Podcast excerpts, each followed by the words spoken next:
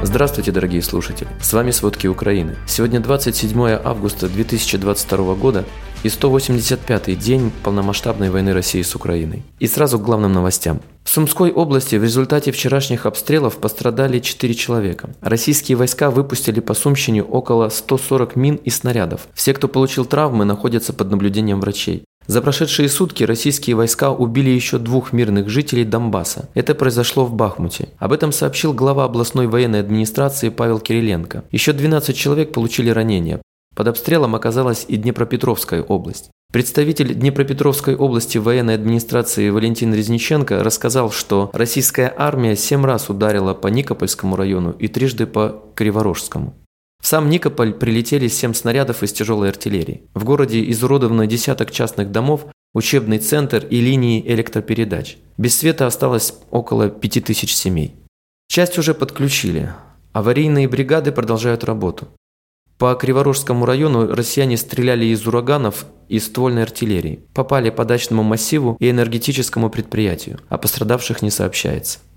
Институт изучения войны предполагает, что Россия передислоцирует военную технику из Крыма после ударов ВСУ, а также усиливает ПВО оккупированного полуострова.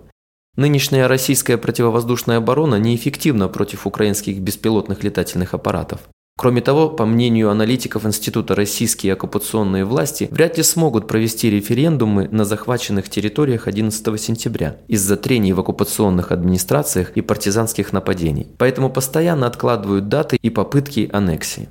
Во временно оккупированном поселке Каменка Пологовского района на Запорожье россияне ударили по жилым домам, в результате чего погибло 5 человек, в том числе 29-летняя женщина и двое ее детей, 8 и 2 лет. Такую информацию передает глава Запорожской военной администрации Александр Старух. В общей сложности известно о пяти погибших. Местные свидетельствуют, что под завалами могут находиться люди. Все шесть выстрелов были произведены с оккупированной территории исключительно по жилым домам. Четырехэтажный дом, в котором проживала женщина с детьми, оккупанты прицельно обстреляли. Прошлой ночью российская армия ударила и по центру Харькова. Предварительно без жертв и пострадавших. Но из-за удара сильно повреждено историческое здание дом купца Адама Петровского, которое реставрировали несколько лет назад, а также школа в центре Харькова. В оккупированном Бердянске вчера прогремел взрыв. Издание ТАСС со ссылкой на заявление властей Бердянска сообщает, что жертвой стал так называемый заместитель руководителя ГАИ города Александр Колесников. Его доставили в больницу с ранениями. Позже коллаборант российских оккупационных властей скончался от полученных ранений. Местная оккупационная администрация обвинила в покушении на жизнь Колесникова вооруженные силы Украины. В Мелитопольском районе Запорожской области прогремели взрывы на складах российского вооружения. Об этом передает мэр Мелитополя Иван Федоров. Местные слышали несколько взрывов. Сейчас наблюдается задымление. Россия получила от Ирана сотни беспилотников, которые могут быть использованы во время ее полномасштабного вторжения в Украину. Об этом вчера сообщило агентство Associated Press со ссылкой на данные западной разведки.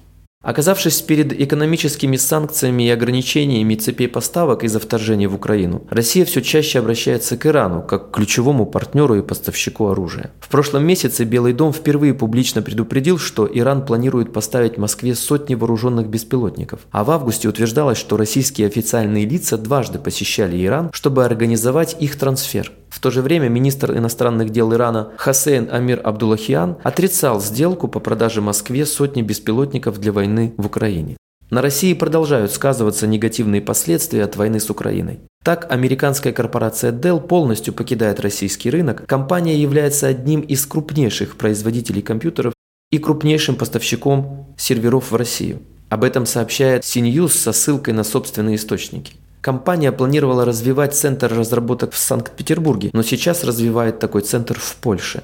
Однако релокацию в Польшу компания не предложила ни одному из сотрудников российского представительства. Министр иностранных дел Германии Анна-Лена Бербак заявила о готовности пойти на компромисс по поводу ограничения на въезд для российских туристов. Как известно, страны Балтии и Северной Европы в целом поддерживают полное прекращение выдачи шенгенских виз россиянам. В то же время государства на юге Европы и Германии выступают против такого шага. По их словам, они не хотят нанести ущерб тем, кто выступает против политики российских властей. Немецкий канцлер Олаф Шольц до сих пор не хотел вводить общий запрет на въезд для граждан России. Литва приобретет для Украины 37 дронов «Камикадзе» польского производства для эффективной борьбы против российских оккупационных войск. Об этом написал в Твиттер министр обороны Литвы Арвидас Анушаускас. Деньги на приобретение дронов собрали в ходе кампании Legion of Boom. Ее инициатором стал журналист Андрю Стапинас. Он уточнил, что часть дронов производитель предоставит бесплатно. Дроны у Ormate легкие и транспортабельные, их дальность достигает 30 км, а скорость 150 км в час.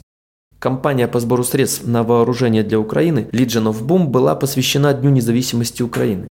Норвегия присоединилась к седьмому пакету санкций против президента России Владимира Путина и российского режима. Об этом говорится в заявлении на сайте МИД Норвегии. Новые санкции предусматривают в частности запрет на покупку, импорт или передачу прямо или косвенно золота, если оно происходит из России. Напомним, Норвегия и Великобритания объединили усилия ради покупки микродронов Black Hornet норвежского производства, которые будут переданы Украине. Разработанные в Норвегии дрон используются в ряде стран-союзников НАТО, включая США и Британию.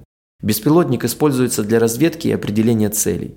По словам министра обороны Бьорна Арильда Грама, он прост в эксплуатации, надежен, его трудно обнаружить и особенно хорошо он подходит для боев в городских районах. Спасибо, это были все основные новости о войне России с Украиной к середине 25 августа. Помните, правда существует, а мы стараемся сделать ее доступной. Если вам нравится то, что мы делаем, пожалуйста, поделитесь этим подкастом с друзьями в России. Это очень важно для нас и для распространения правдивой информации. До встречи.